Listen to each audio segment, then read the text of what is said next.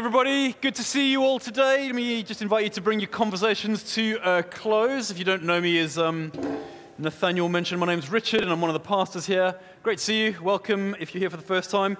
Um, if you are part of the church, you'll probably know now that we're working through a four week series in the book of Titus in the New Testament. The book of Titus is um, essentially a letter of instruction written by the Apostle Paul, who wrote so much of the New Testament.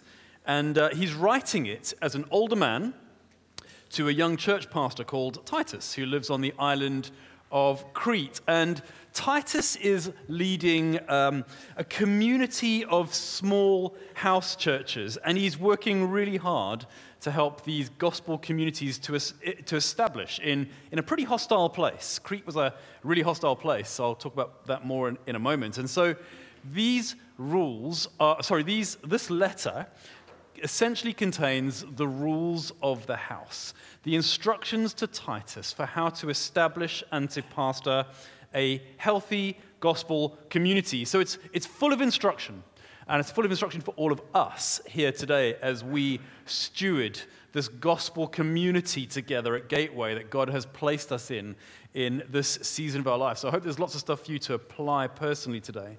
And what I find helpful uh, from today's passage is the way that Paul writes this letter is kind of in a way that he, he tries to draw a link between the way that healthy households operate and therefore how healthy churches should operate. Essentially, he's saying, as in the home, so in the church. As you lead and steward and participate in your household and you manage yourself and you raise and disciple and protect those who live in your home, so too those same principles apply in the church. And that makes sense because the church is also a family. Galatians 6:10 calls us the family of God. We often use that language here. Family feel is very important to what it means to be part of Gateway. Hence, this series is called Family Values.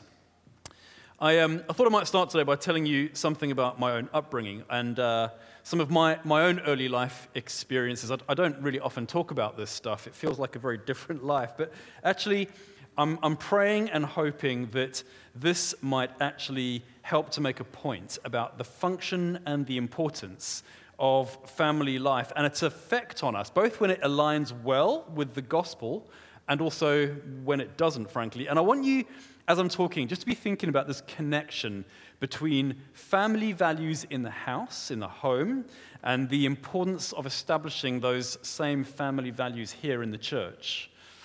My, um, my early years were uh, a challenge, I think, uh, to say the least. There he is. Look at that. Yeah, exactly. Yeah, thanks. That's Rich Stamp, age nine.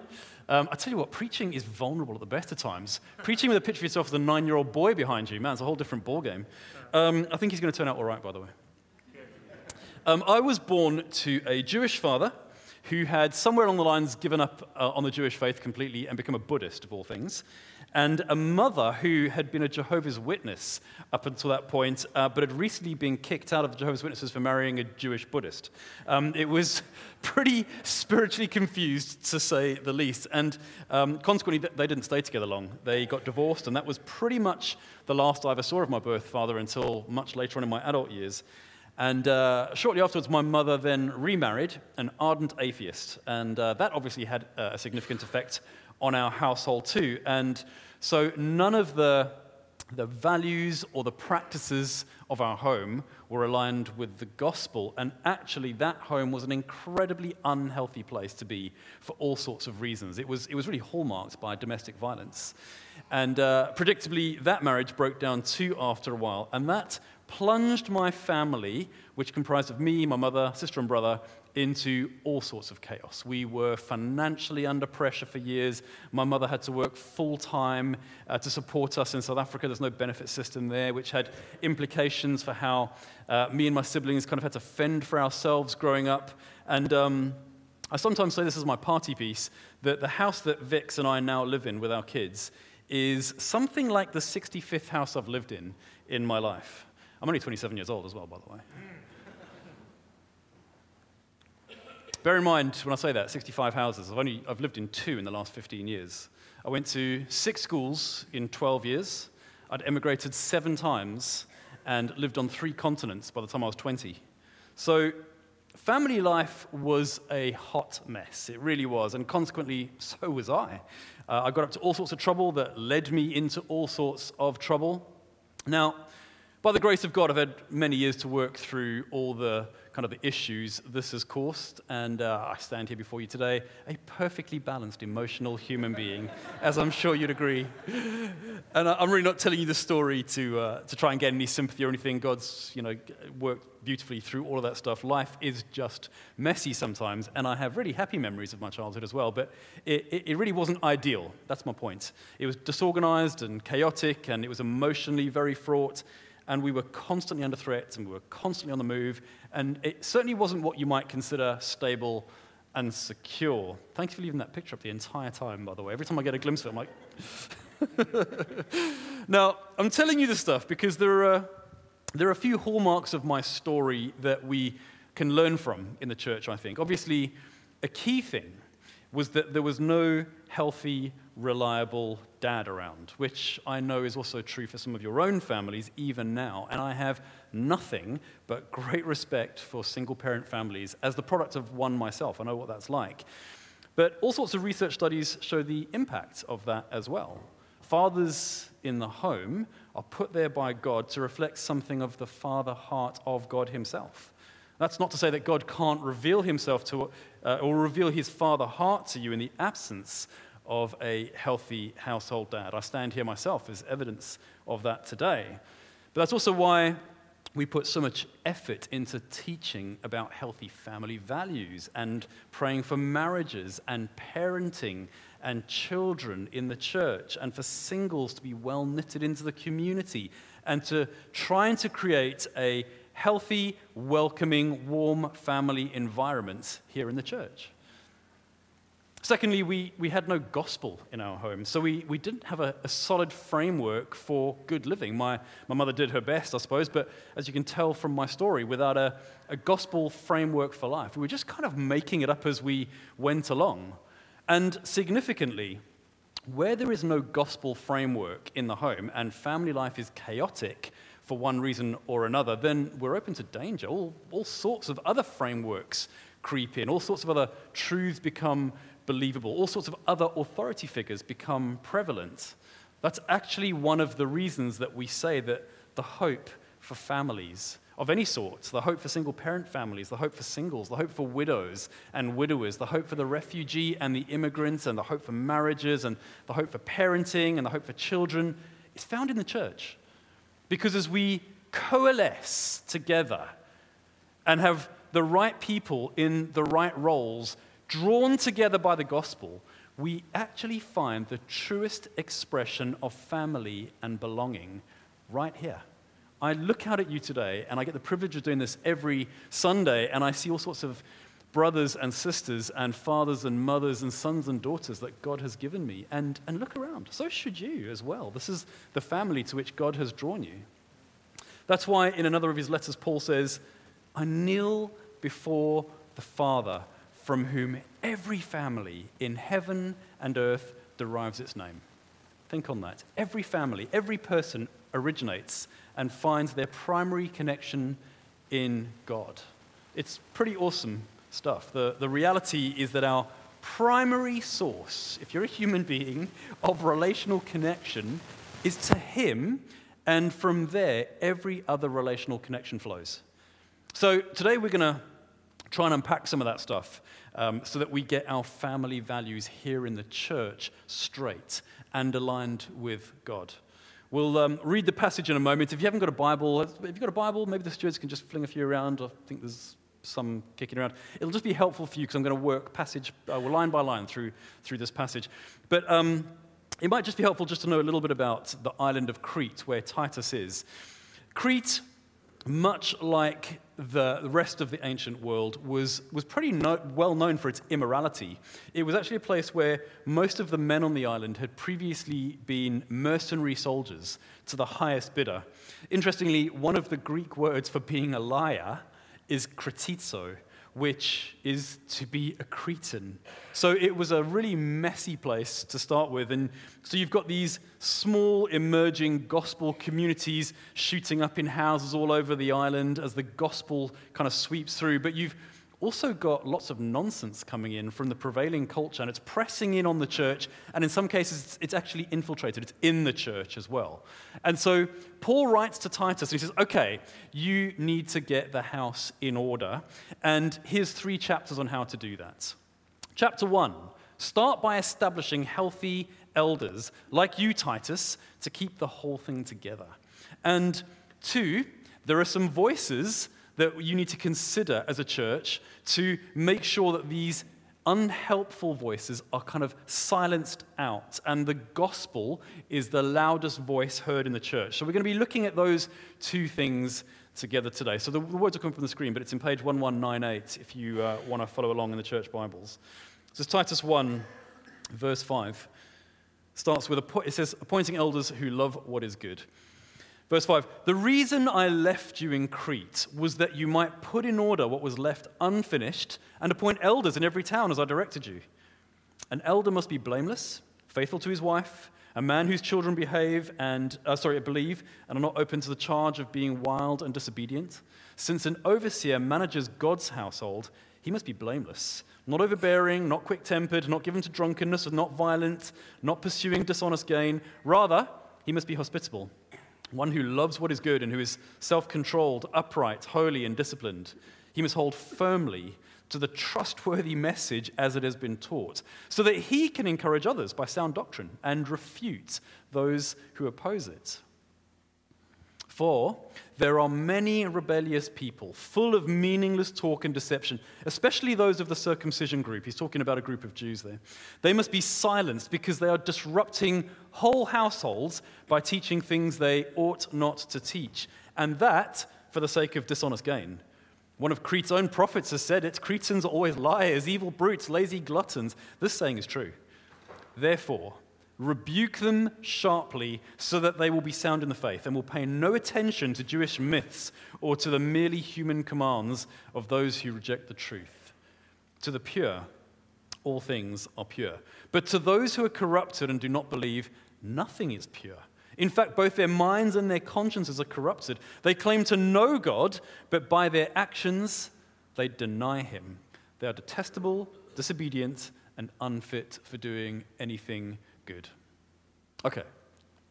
So, Paul is basically saying, right at the start, I left you in Crete, Titus, to put things in order in the churches. And the way that you do that is firstly by appointing godly elders in every town in the churches, and to secondly, to ensure that the church is free and pure, it's free of meaningless, deceptive talk and teaching that might derail people's faith. Basically, in the household of God, appoint fathers, godly, fatherly elders, who will help to kind of coordinate the way the, the family of the church operates and work together as a community to keep the church pure and on mission. So that's what we're going to look at today. Now, I obviously feel slightly self conscious teaching this passage, and we believe in preaching through an entire book. But um, partly what I'm saying here is when you look at myself, or Nathaniel, or Gordon, this is what you should see, frankly. But much more importantly, I want to help us all to see the, the vital importance of what it means to have clear pastoral oversight in the church and how important it is that as elders, we teach the Word of God as clearly and as accurately as we possibly can, because that is, according to this passage, the most pastoral thing that we can do to care for you. And that's important because I know it's not easy to sit week after week and hear a half hour monologue. Uh, I know that. But I also want to give you a bigger vision for being here on a Sunday and for sitting under God's word because it's like taking your weekly medicine or strapping on your weekly armor or taking up your weekly weaponry for the fight and dosing you again with medicine, with faith, to trust God for all that He's doing in your life. And so I want to give you a bigger vision for why we gather here on Sundays and what it should look like. So, what should an elder be? Verse 6 blameless, no pressure there. Of course, um, nobody is perfect, and we shouldn't expect that of any leader either. But the seriousness of the gospel means that when it's being taught by anyone, you must be able to match up the truth of the words that are being spoken with the way that person actually lives their life. That's a pretty obvious thing to say, I know. I know. That's what gets public figures into trouble all the time. We, uh, we saw this recently with Boris Johnson. The accusation is that he told us all to stay at home and avoid social contact, but it looks like he didn't take his own advice. Now, if you think about it, there's much bigger things going on in the world. He didn't start a genocide or embezzle loads of public money, but actually, a hugely important part about being a public figure is that you should be able to trust what they say and know that they really believe it as well. So if Boris is found to have lied about a, a smallish thing, what else might he lie about? I don't mean to demean Boris Johnson at all, by the way. There are so many examples of this. That's just the one that came to mind. But it makes the point in this passage if a person is called to be an elder, teaching the truth of the gospel, then everything they say and do should line up with the truth of the gospel. It's the same if you're a parent. If you break trust with your kids, if, you, if you're a hypocrite, if you tell them to do stuff that you yourself don't do, then they're not going to do what you tell them because why should they? Your word isn't reliable and they know that you don't believe it. So in the church, Paul says, establish these father figures into eldership, and their lives should reflect the following gospel qualities. Now, before I get into that, I want to quote one of my kind of heroes, the Bible scholar D.A. Carson, who says, and I, and I love this, the, the qualifications for elders are the basic qualifications for all Christians. So when I work through this list, this list is for elders, but it's for all of us. Verse 6 faithful to his wife. Yep, of course. A man whose children aren't out of control. Yep, of course. Why? Verse 7 because as in the home, so in the church. So he shouldn't be overbearing or quick tempered. Don't get drunk. Don't get into fights. Don't defraud or rob. Of course. And of course, that's true for all of us because the gospel's call on us is to something bigger and better than these things. Verse 8 Rather, be hospitable. Open your house to people and love them into the gospel. That's what Georgie's just been talking about. Speak to my friend John Roberts over there. He's got some brilliant thoughts about this stuff. When was the, the last time you opened your house to others for the sake of building the church and loving people into the gospel by serving them? An elder should love what is good, he should be self controlled not a compulsive gambler or womanizer. Stay within the, the safety of the rails of the gospel's calling us. He should be upright. What's the opposite of upright? Well, it's crooked. None of us want to be that. Verse 9, super important. He must hold firmly to the gospel as it has been taught, not swerving all over the place when the troubles and temptations of life come, but have both feet securely set right up to the knees in two barrels of quick setting gospel concrete, solidly trusting God, unmoving. Why? So that he can encourage others and oppose those who oppose the gospel. That's the call on us all. I haven't um, obviously always been an elder, and I may not always be an elder, but all my Christian life, I have seen the wisdom and lived in the benefits of having them in place to help to keep the family together. And for that reason, even as an elder myself, I'm 100% behind and submitted to my fellow elders. It's safe for me, and it's safe for you as well. So they are the first to hear when I'm facing struggles, and I do receive their counsel and wisdom, and I do sit under their preaching. And I have said to Vix a number of times if my life doesn't line up with all this stuff, go straight to the other elders and make them aware. I want to live like the gospel calls me to live because I so deeply believe in it, and I really want you to as well. That's what an elder should do. And so that's what, in many ways, we all should do as we minister these family values to one another. Do it one meal a time, at a time around your table, one encouragement at a time, one correction at a time in someone's life, one gospel reminder at a time. And by the way, don't be a drunkard or a fighter or a womanizer because then your words won't be taken seriously. It's not really rocket science. I used to have a, a family GP who would who'd just tear down the hills on his bike on, uh, uh, on Alder Hills, and, uh, he w- and he wouldn't be wearing a helmet either. He'd just be flying down that hill. And that really affected my ability to trust his judgment He was a man who was uh, responsible for promoting health, and he wasn't demonstrating it himself. And so I changed doctors. I started seeing someone else who I could trust. So, too, with the gospel. Elders, but all of us, need to live in a way that advertises with our lives the goodness of the gospel. It's pretty difficult to do that with a broken, bloody nose from a bar fight. That's why elders and all of us in the church are held to much higher account by the world than many other types of people. I'm sure you've all heard this kind of accusation. That thing you've just done, that's not very Christian. The world watches us, and it watches how we operate and act as we proclaim the kingdom of God. Our character and our witness. Our character and our witness is a walking advert for the gospel. How we live is much more important than what we achieve. And so, as it pertains to elders, just like in the household, dad has responsibility. Mum and dad have responsibilities to live a certain way as they help their kids to live for the gospel. And in many ways, that's eldership as well. And in many ways, that's all of us. Now, I imagine if I had a person like that in my family when I was growing up, a steady, stable influence who lived right, who was kind and hospitable and corrected me when I was wrong and taught me over and over again how to live out the gospel, my childhood would have been very, very different. Things would have been very different for me. Or I imagine again if I'd grown up as part of a church where there were other godly mother and father figures around to encourage me and to help to steer, steer me away from trouble and steer me towards God, life also would have looked very different for me.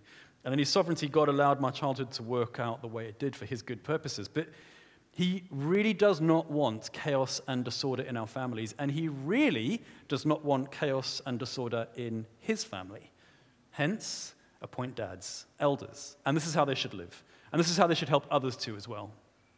Now, I, of all people, fully appreciate brokenness in our lives and in our family situations. I still experience all of that stuff myself. Even now, in my wider family, there is still deep brokenness. And so I never want to stand here and underplay the severity of your own family experience of what you're going through. These, these things are tough, and they can be lifelong painful, which is all the more reason why the gospel calls you and I into a relationship with Jesus and with one another where we can walk the stuff out together and find healing as we look to Him and to encourage one another in our walk with Him and let Him do some deep work in our lives over a long period of time, over the long haul, as we operate together in His family here at Gateway.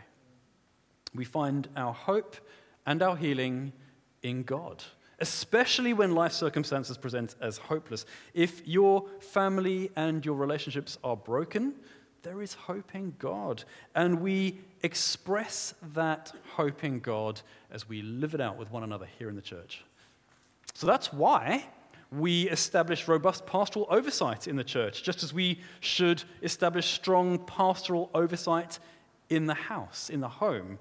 That way, Everyone stays safe, everyone knows their place, everyone finds healing, everyone runs in their lane, and everyone stays on mission. Here's the second thing for all of us. Just as we show love to the world and gather in those far from Christ, just as you might do in your own household, you need to drive away wolves and those who would cause you damage. We did not have that framework in place in my home when I was growing up, and it was to our detriment because the wolves got in. Just as we should protect our own households and those within it, we should work together to protect the, the household of God right here as well. On a couple of occasions in the Gospels, Jesus talks about yeast. If you've ever baked, you'll know what that's about. If you've ever baked bread, you'll understand that a, a tiny bit of yeast needs to be kneaded into a big lump of flour and water. And this tiny bit of yeast works its way throughout the entire lo- loaf and, and it utterly transforms it. And the point that Jesus is making is that it just takes a little bit of one thing to affect a whole lot of another thing. And so in Matthew 16, he says to his disciples, he gathers them together and he says, Be on your guard against the yeast of the Pharisees. Pharisees taught um, a kind of gospel that was at odds with what Jesus was teaching. And so he's saying, be careful. A little bit of that yeasty Pharisee wisdom will work its way through your whole life and the whole church to your detriment. drive it out. And that's why we need to be super careful in our lives, and especially in the church, that yeasty teaching doesn't infiltrate us. And that's a challenge, as we've just explored as we've worked through the air that we breathe, that teaching series, in a world that prizes tolerance of all sorts of worldviews and opinions, because this is what Jesus warns us. He says there's going to be yeasty teaching out there. Protect yourself. And so, Titus, drive it out. Don't let it take a hold. Don't let it infiltrate the loaf. Don't let it take control of what's going on in the church. And so he says, verse 10 the circumcision group, basically those who, like the Pharisees, were teaching that you had to be circumcised to be a true Christian, they're rebellious and they're full of deception. That's just not true. And in verse 11, don't tolerate that. Don't kind of tilt your head to one side and smile and say, well, that's an opinion. He says they must be silenced because they are teaching in the church what ought not to be taught. If you tolerate it in the church, it's like yeast in the loaf. The whole thing will end up getting affected. So he goes on, don't pay attention to these Jewish myths or to the commands of mere men who reject the truth. They are impure and they're corrupted. They claim to know God, but their actions deny him. And if that sort of voice emerges in the family of God, it is your communal responsibility to not tolerate that and to silence those voices. Together, Gateway, we build this family for God. Together, we must protect this family for God. That's a communal responsibility that needs careful coordination. It needs us all to run in our own lane using the gifts that God has given us to do so. That's basically the purpose of this letter. That's how you stay safe and you keep the truth of the gospel as your guide, keeping before you the gospel as the loudest voice, drowning out all the other yeasty voices because the gospel of Jesus Christ, as it says in Romans 1:16, is the power of God. The gospel is the power of God that brings salvation to all who believe, nothing else. The gospel therefore does not need to be jazzed up or changed for the times or made more funny or more serious. It's fine as it is, thanks very much. And it's the only message that brings salvation to humans. Nothing else. If you don't believe the simple gospel that Jesus Christ, the Lord of all things, loves you and died for you and has made you right with God and is the only way to be saved, then you cannot be saved. You cannot be right with God without the gospel. That's why, Gateway, we are called to guard the gospel, to guard this prize, to guard the purity and the simplicity and the accessibility of its message, and to not be tempted into soft soaping it, but just to confidently assert it. That's why Paul is so hardcore about how to deal with these false teachers. That's actually one of the reasons that the Bible outlines the concept of church discipline. Please, Lord, help us to uh, never have to do this. But the Bible teaches that there are meant to be mechanisms in the church so that if someone behaves in a way that is consistently, unrepentantly antagonistic to the gospel, then as a church community, we're supposed to put them out of the church. It's, it's tragic when it happens, but it's like taking yeast out of the loaf. Now, this is really important, and Paul makes this clear in this passage. The purpose of doing such a thing isn't meant to be punitive, it's not a, it's not a punishment. The gospel doesn't crush a person. Silencing an unhelpful voice in the church is not meant to crush someone. Paul says in verse 13, rebuke them sharply so that they will be sound in the faith. When Vix and I used to put our kids in timeout at home when they were much younger, on the naughty step. Hannah reminded me on the way in today. It wasn't the naughty step, Dad. You never wanted to call us naughty, it was timeout. Anyway, when we put them in timeout, the challenge for us was to ensure that we weren't trying to punish them. Punishment just crushes a person. The purpose of the naughty step was to temporarily remove them from the privilege of participating in the family to give them sufficient time to rethink it and get their behavior straight so that they could be reintroduced into the privilege of participating in the family. And that's what church discipline is supposed to be. And that's what Paul is saying. Rebuke them, silence them, don't tolerate them, so that they become sound in the faith. Put them on the naughty step, if you like, for a while. Give them a chance to reflect on and receive the gospel properly. This really should help and direct us as we interact with a world that wants to silence out the gospel. And this also is the gospel as it pertains to us. Our God has not crushed us and silenced us or cast us aside forever and punished us with our own misdeeds. Sure, we've been sharply rebuked and we have to now live with the consequences of sin, but the door back has always been open. That's the point of the gospel. The, the temple curtain that was supernaturally torn at the point of Jesus' death was meant to symbolically declare to you and I and to all people that the way back to God has been opened up for us all again. Jesus' death on the cross has made it so. It's like the story of the, the prodigal son. That story is um, it's representative of us all, if you know the story. It's kind of a, it's like a, a small narrative that represents the history of humanity with God.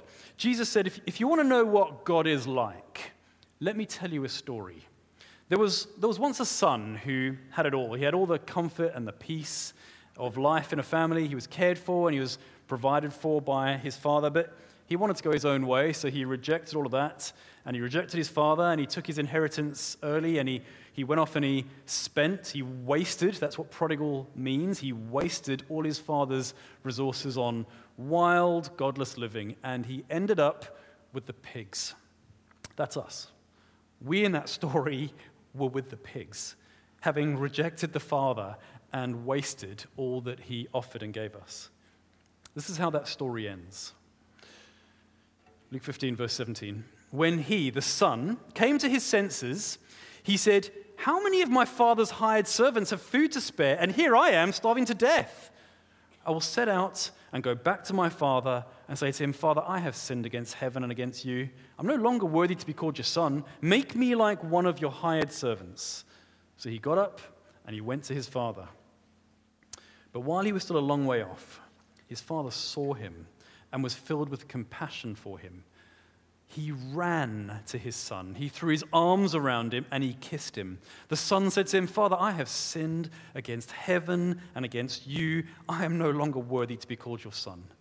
But the father said to the servants, Quick, bring the best robe and put it on him. Put a ring on his finger and sandals on his feet. Bring the fattened calf and kill it. Let's have a feast and celebrate. For the son of mine was dead and he's alive again. He was lost and he is found.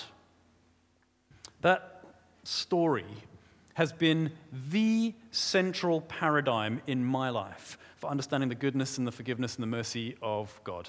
I had no earthly paradigm for fatherhood. I'm still kind of making it up as I go. I didn't have a model. God was the father who was absent or angry to me until, as a 24 year old man, I read the story. Do you know the two most important words for me in this story? Ran, quick. This is why the family of God is so important. This is why the gospel is so important. This is why we need to protect it. It tells of a father who, no matter how far you've distanced yourself from him, now, no matter how low you've sunk, there's, there's nowhere lower to go than working with the pigs if you're a Jewish boy like the one in the story.